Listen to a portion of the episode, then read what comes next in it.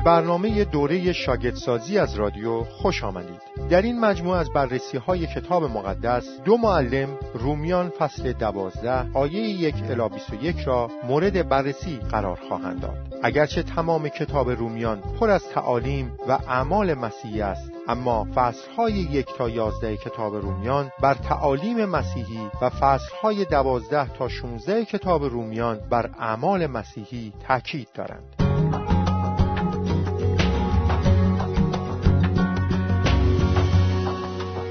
موضوع فصل دوازده رومیان تقدیس شدن است. قبلا در رومیان فصل شش دریافت کردیم که اساس عادل شمردگی و قدوسیت یگانگی روحانی با عیسی مسیح در مرگ و قیام اوست. بدون عادل شمردگی نمیتوانیم در قدوسیت رشد کنیم و بدون قدوسیت نیز هرگز نخواهیم توانست از عادل شمردگی خود مطمئن باشیم. از آنجا که یگانگی روحانی در مرگ و قیام عیسی مسیح امری همیشگی است، رشد کردن در قدوسیت نیز در یک مسیحی واقعی همواره روندی دائمی و پویا خواهد بود. اتحاد و یگانگی روحانی با عیسی مسیح بدین معناست که فرد مسیحی از عیسی مسیح خواسته است در قلب و زندگی او ساکن شود و اینکه روح القدس در بدن فرد مسیحی زندگی می کند. روح القدس در واقع همان روح مسیح قیام کرده است. روح مسیح صعود کرده است که به جلال رسیده و اکنون در آسمان سلطنت می کند. زندگی عملی و اخلاقی فرد مسیحی بر شالوده قوی و مستحکم کار نجاتی که مسیح برای ما به انجام رساند مبتنی است. فرد مسیحی از آنجا که به مسیح تعلق دارد و عیسی مسیح از طریق روح القدس زندگی جدیدی را در او آغاز کرده است، پیوسته در قدوسیت رشد می کند.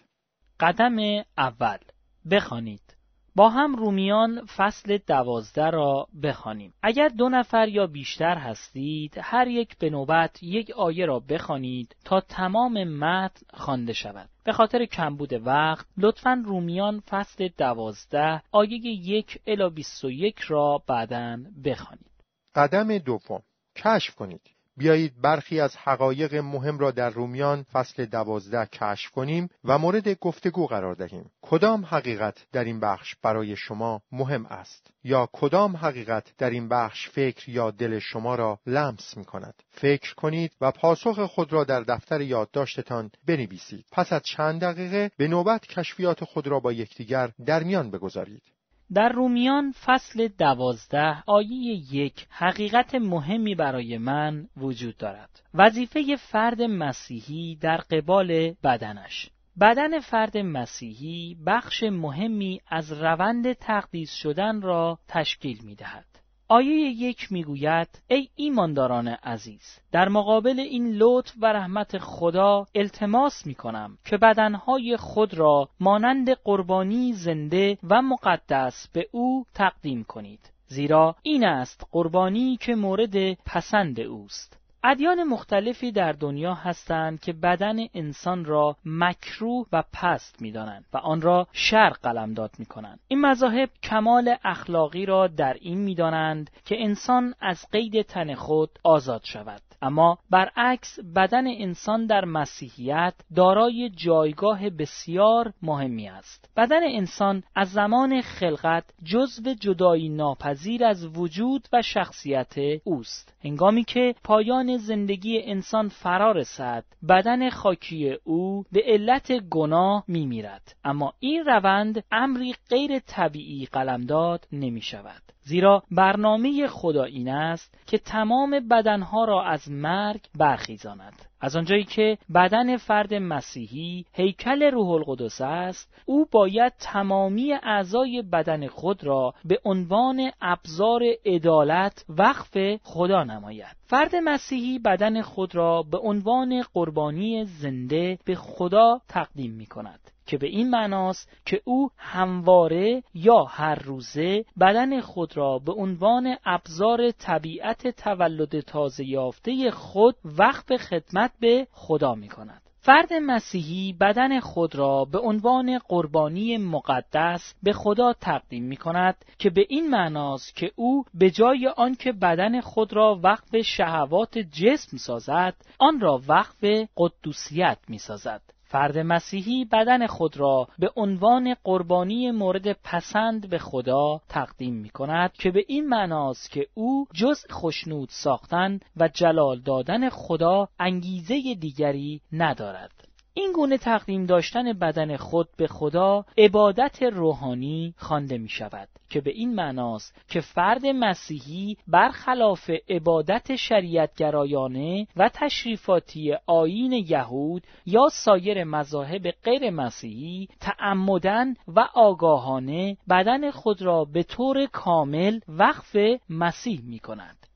در رومیان فصل دوازده آیه دو حقیقت مهمی برای من وجود دارد: وظیفه فرد مسیحی در قبال فکرش. فکر و ذهن فرد مسیحی کلید دگرگون شدن اوست. آیه دو میگوید رفتار و کردار و شیوه زندگی مردم دنیا را تقلید نکنید، بلکه بگذارید خدا افکار و طرز فکرتان را دگرگون کند تا به انسانی جدید تبدیل شوید. آنگاه قادر خواهید شد اراده خدا را درک کرده آنچه را که خوب و کامل و مورد پسند اوست کشف کنید. فرد مسیحی برای آنکه بتواند در عمل مسیحی وار زیست کند باید معیاری داشته باشد. معیار او نباید دنیای گناهکار بلکه باید اراده خدا باشد. در آیه دو یک فرمان مثبت و یک فرمان منفی و نیز یک وعده وجود دارد. فرمان منفی میگوید از این دنیا تقلید نکنید و در مورد همرنگ نشدن با دنیای خارج و تأثیر نپذیرفتن از آن صحبت میکند. همرنگ الگوی این اصل شریر مشوید. بنابراین برخی چیزها در این دنیا هست که فرد مسیحی باید از آنها اجتناب کند. به عنوان مثال کتاب مقدس تعلیم می‌دهد که مسیحیان باید از به زبان راندن سخنان زشت بپرهیزند، آوازهای مبتذل نخوانند، مجلات و کتب مستهجن نخوانند، فیلم‌های غیر اخلاقی تماشا نکنند، از پوشیدن لباس‌های تحریک کننده اجتناب کنند، تفریحات غیر اخلاقی نداشته باشند و با دوستان شریر و خدانشناس معاشرت ننمایند. اولین نشانه ایمان مسیحی دوری جستن از گناه است. زندگی فرد مسیحی نباید توسط روزگار شریر و زودگذر تعیین شود، بلکه نقشه‌ها و آرزوهای فرد مسیحی باید در راستای زندگی جاودان تعیین شود. فرد مسیحی باید شیوه زندگی را در پیش گیرد که با زندگی جاودان مطابقت دارد. فرمان مثبت میگوید دگرگون شوید. در مورد تغییر و تحول درونی که به دگرگونی ابدی می‌انجامد صحبت می‌کند. بگذارید خدا افکار و طرز فکرتان را دگرگون و احیا سازد.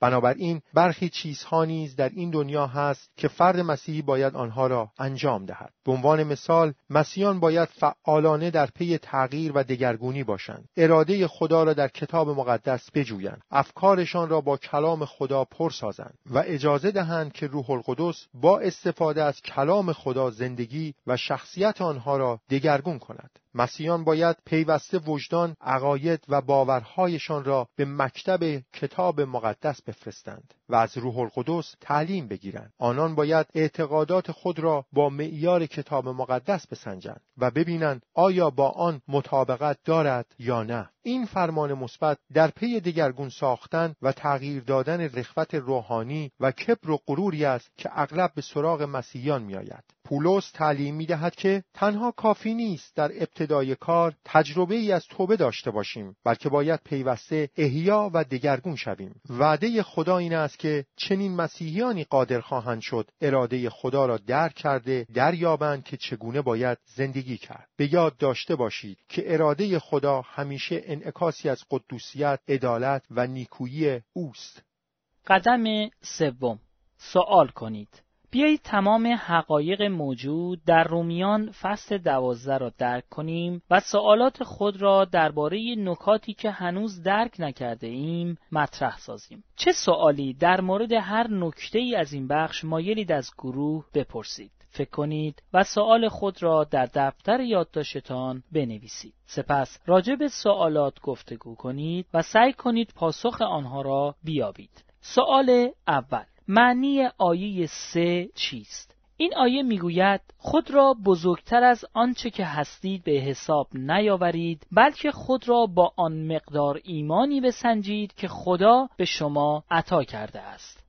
اول، پولس با اقتدار و فیض خود به عنوان رسول عیسی مسیح در مورد تفاوت‌هایی که بین ایمانداران وجود دارد صحبت می‌کند. خدا به واسطه فیض و مشیت الهی خود اجازه داده است چنین تفاوت‌هایی در کلیسا وجود داشته باشد. بین ایمانداران مختلف سه تفاوت عمده وجود دارد. آیه سه می‌گوید که به مسیحیان مقدار ایمان متفاوتی داده شده است. آیه چهار میگوید که به مسیحیان عملکردهای مختلفی در کلیسا داده شده است. آیه شش میگوید که به مسیحیان عطایای روحانی مختلفی داده شده است. چنین تفاوت‌هایی در بین مسیحیان به واسطه اراده مطلق و مقتدر خدا تعیین می‌شود و بنابراین مسیر قدوسیت و نحوه خدمت آنان را نیز همین تفاوت‌ها تعیین می‌کند. دوم، پولس به مسیحیان هشدار می‌دهد که مرتکب گناه خودبزرگبینی در کلیسا نشوند. غرور عبارت است از طمع ورزیدن یا تظاهر کردن به عطای روحانی یا وظیفه کلیسایی که در حقیقت به فرد مسیحی تعلق ندارد. مسیحیانی که به عطایای روحانی یا وظایف کلیسایی که خدا بر حسب میزان ایمانشان به آنها بخشیده قانع نیستند، دچار گناه غرور یا خودبزرگبینی می‌باشند. فرد مسیحی باید به طور صحیح در مورد خود قضاوت کند و نباید تصور کند که واجد عطایای روحانی است که در واقع به او داده نشده است. البته در عین حال نباید از پذیرفتن اذعان داشتن به عطایای روحانی که خدا به او بخشیده است نیز پروا داشته باشد. خود بزرگبینی گناه است، اما فروتنی کاذب نیز گناه است.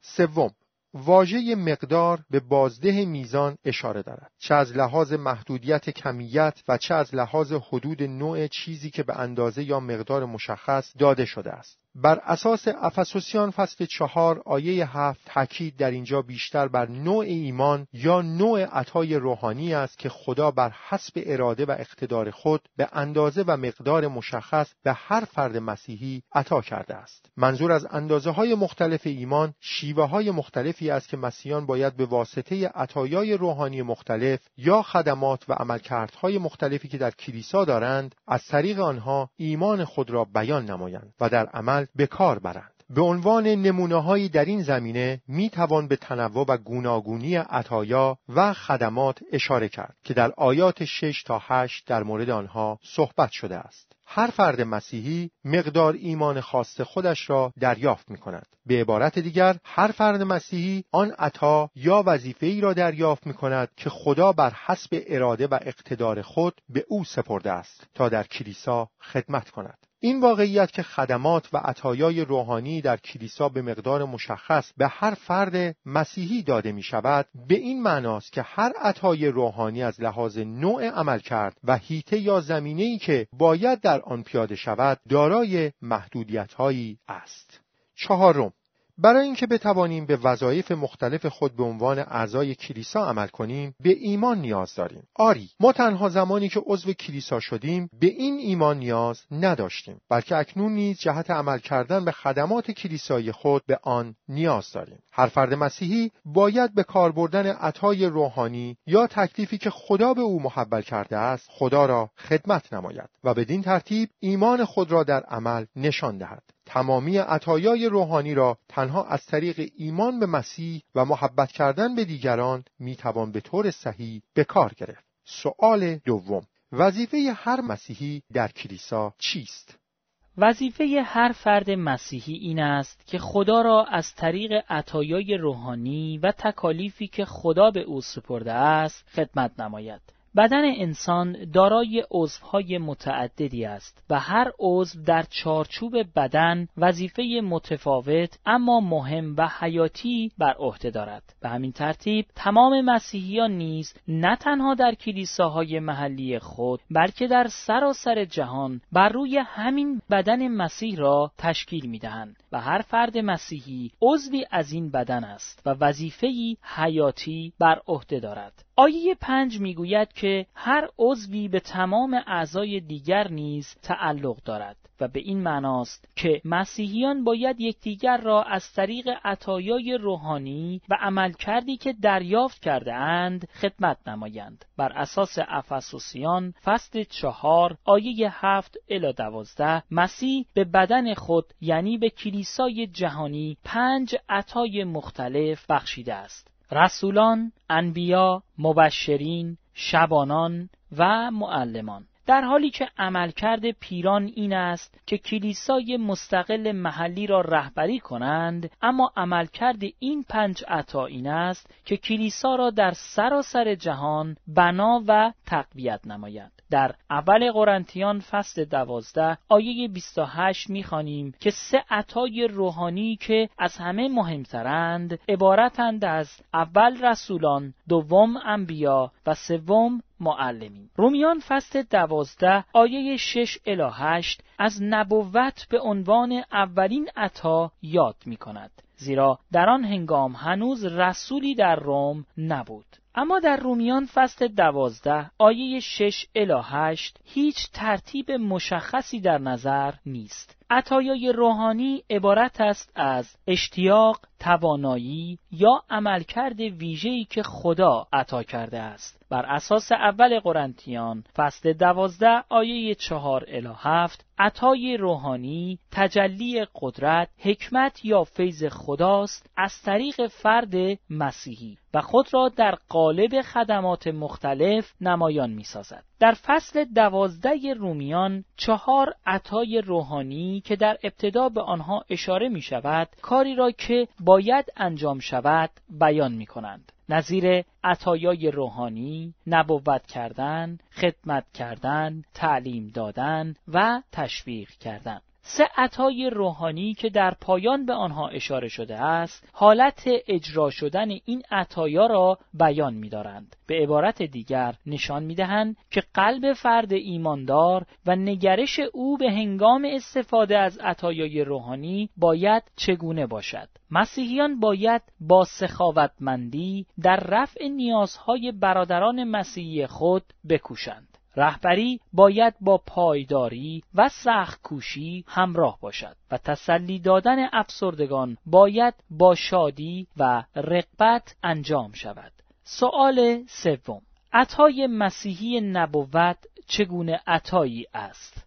نبوت یعنی بیان نمودن و به خدمت یا قابلیت ویژه اعلام نمودن مکاشفه حقیقت از جانب خدا اشاره دارد. در کلیسای اولیه، یعنی تا پیش از تکمیل کتب عهد جدید، نیاز مبرمی به انبیا وجود داشت. مسیحیان در آن زمان کتاب مقدس را در اختیار نداشتند و از این رو خدا از طریق انبیا حقیقت خود را بر آنها مکشوف می‌ساخت. انبیا به ویژه به مسیحیان نشان می‌دادند که خدا از آنها انتظار دارد در زمان کنونی چگونه زیست کنند. انبیا گاه نکاتی را نیز در مورد وقایع آینده بر مسیحیان آشکار می ساختند. اما تاریخ مسیحیت نشان می دهد که این انبیا تا زمان تکمیل کتب عهد جدید حضوری فعال داشتند. انبیای دوران عهد جدید می بایست به مقدار ایمان خود، یعنی تا آنجا که ایمانشان اجازه می داد، نبوت می کردند. این بدان معناست که آنان موظف بودند این عطای روحانی خود را تنها بر حسب ایمانی که داشتند و در چارچوب خدمت و مأموریتی که خدا به آنان محول کرده بود به کار برند. از یک طرف به هیچ وجه نمیشد انبیای دوران عهد جدید را از بازگو کردن حقیقتی که خدا میخواست بیان نمایند منع کرد، اما از سوی دیگر پس از تکمیل شصت و شش کتاب مقدس هیچ نبی نمیتوانست فراتر از آنچه در کتاب مقدس نوشته شده بود چیزی بگوید. کما اینکه پولس نیز در اول قرنتیان فصل چهار آیه شش به وضوح همین مطلب را تعلیم میدهد. همانطور که آشکارا در اعمال فصل هفده آیه یازده میبینیم، تمام مسیحیان از این پس باید ادعاهای انبیا را بر اساس آنچه در کتاب مقدس نوشته شده است بسنجند. سوال چهارم: چگونه مسیحیان دیگری را بیشتر از خود احترام می‌کنند؟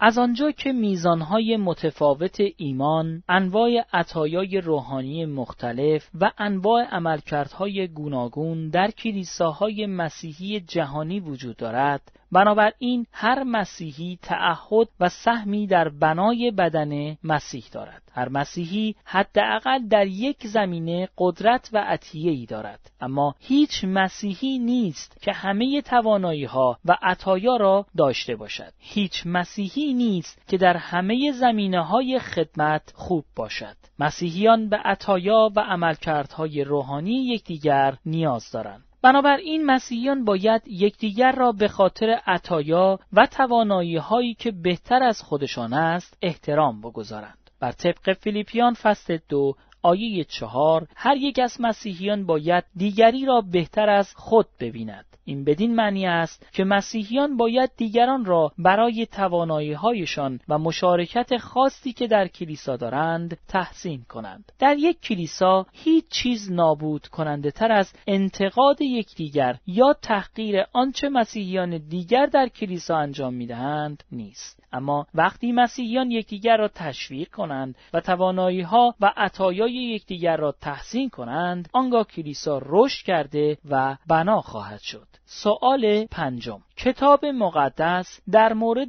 انتقام چه تعلیمی می‌دهد؟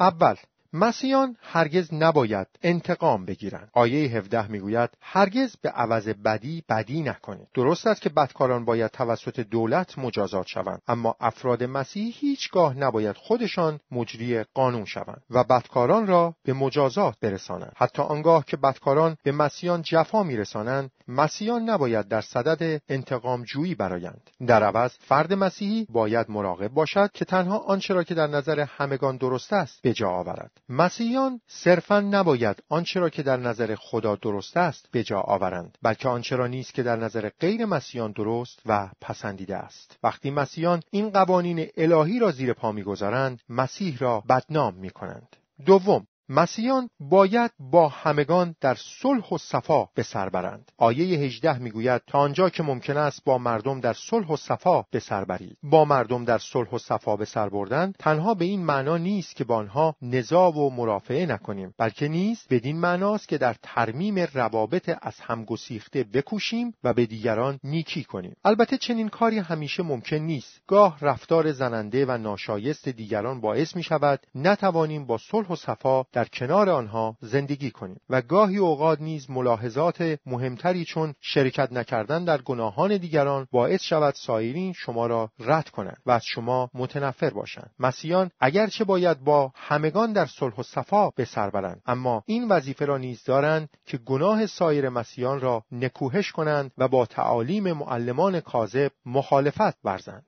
سوم، مسیحیان باید کار داوری را به خدا واگذار کنند. آیه نوزده میگوید انتقام خود را به خداوند واگذار کنید. حق داوری و مجازات کردن مردم تنها از آن خدای قادر متعال و از آن کسانی است که او وظیفه مجازات را به آنها محول کرده است. در کتاب مقدس میخوانیم که خدا حق و مسئولیت مجازات کردن بدکارانی که در یک کشور زندگی میکنند به دولت آن کشور واگذار کرده است. خدا به والدین این حق و وظیفه را داده است که فرزندانشان را به خاطر اشتباهاتی که مرتکب میشوند مجازات کنند. او به کلیسا این حق و وظیفه را داده که آن عده از اعضای مسیحی را که در شرارت سماجت می‌ورزند تعذیب و مجازات کنند. اما هر گونه بی‌عدالتی شخصی که از جانب دیگران به مسیحیان میرسد باید به خدا واگذارده شود که داوری عادل است. اول پتروس فصل دو آیه بیست و سه میگوید که وقتی مردم به عیسی مسیح توهین می‌کردند، او انتقام نگرفت. وقتی رنج میدید تهدیدی نکرد، بلکه در عوض جان خود را به دست کسی سپرد که داوریش عادلانه است.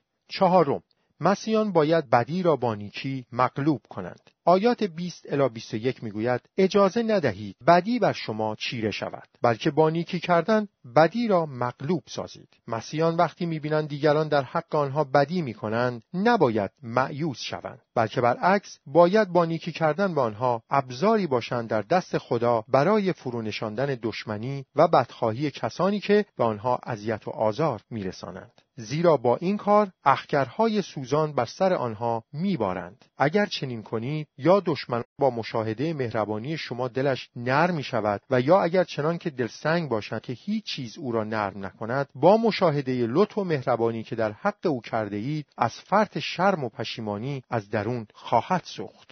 قدم‌های چهارم و پنجم، کاربرد و دعا. پس از گفتگو و نظرخواهی از یکدیگر و تهیه کردن فهرستی از کاربردهای امکان پذیر، ببینید خدا از شما می‌خواهد که کدام یک از این کاربردهای امکان پذیر را در زندگی شخصی خودتان به کار ببندید. به عنوان مثال، از راه‌های این دنیای شریر تبعیت نکنید و اجازه ندهید این دنیای شریر شما را همرنگ خود سازد، بلکه در عوض فکر و رفتارتان را با کتاب مقدس تطبیق دهید. از خواندن مجلات مستهجن بپرهیزید و با افراد ناباب و خدانشناس طرح دوستی نریزید. ضمناً خود را بهتر و بزرگتر از دیگران مپندارید، بلکه درک درستی در مورد خود داشته باشید. نقاط قوت سایر مسیحیان را قبول نمایید و بپذیرید که آنها در برخی موارد از شما بهتر و برترند و به این خاطر به آنها احترام بگذارید.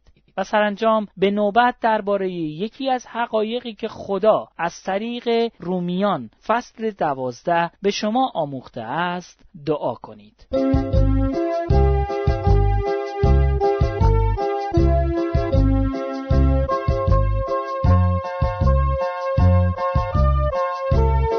تکلیف برای هفته آینده: اول، در یک مشارکت خانگی که در آن بررسی کتاب مقدس انجام می شود شرکت کنید. از روش پنج قدم بررسی کتاب مقدس استفاده کرده و خود را برای بررسی رومیان فصل سیزده آماده کنید. دوم، کتاب‌های دستور عمل بروید و ملکوت خدا را موعظه کنید را ملاحظه کرده و به آدرس اینترنتی دبلیو دبلیو دبلیو نقطه دوتا نقطه نت مراجعه کنید. این آدرس را به حروف تکرار می‌کنم: دبلیو دبلیو دبلیو نقطه دوتا نقطه نت. سوم، هر شنبه تا چهارشنبه به برنامه دوره شاگردسازی از رادیو گوش دهید.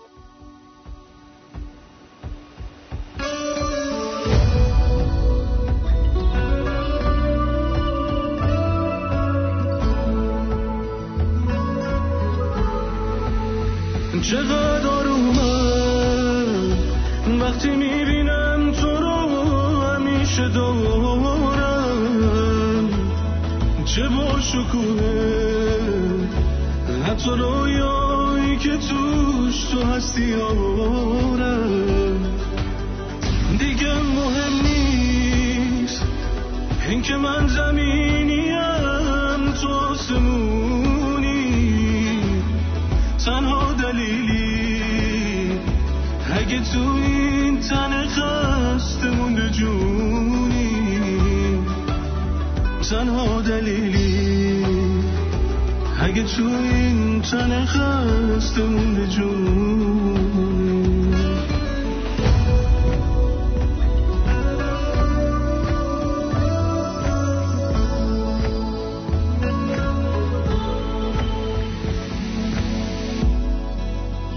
خودم میدونم نمیشه جز تو به هیچی دست بردم، این که نباید واسه دو روز دنیا قصه خوردم، این که نترسی اگه از خشکی و دریا سنگ بباره، بدونی یکی همیشه از اون بالا هوا تو داره. چقدر اومد وقتی میبینم تو رو همیشه دارم، چه باشکوهه حتی رویایی که توش تو هستی آرم. دیگه مهم نیست این که من زمینیم تو آسمونی، تنها دلیلی اگه تو این تن خسته مونده جونی، تنها دلیلی اگه تو این تن خسته مونده جونی.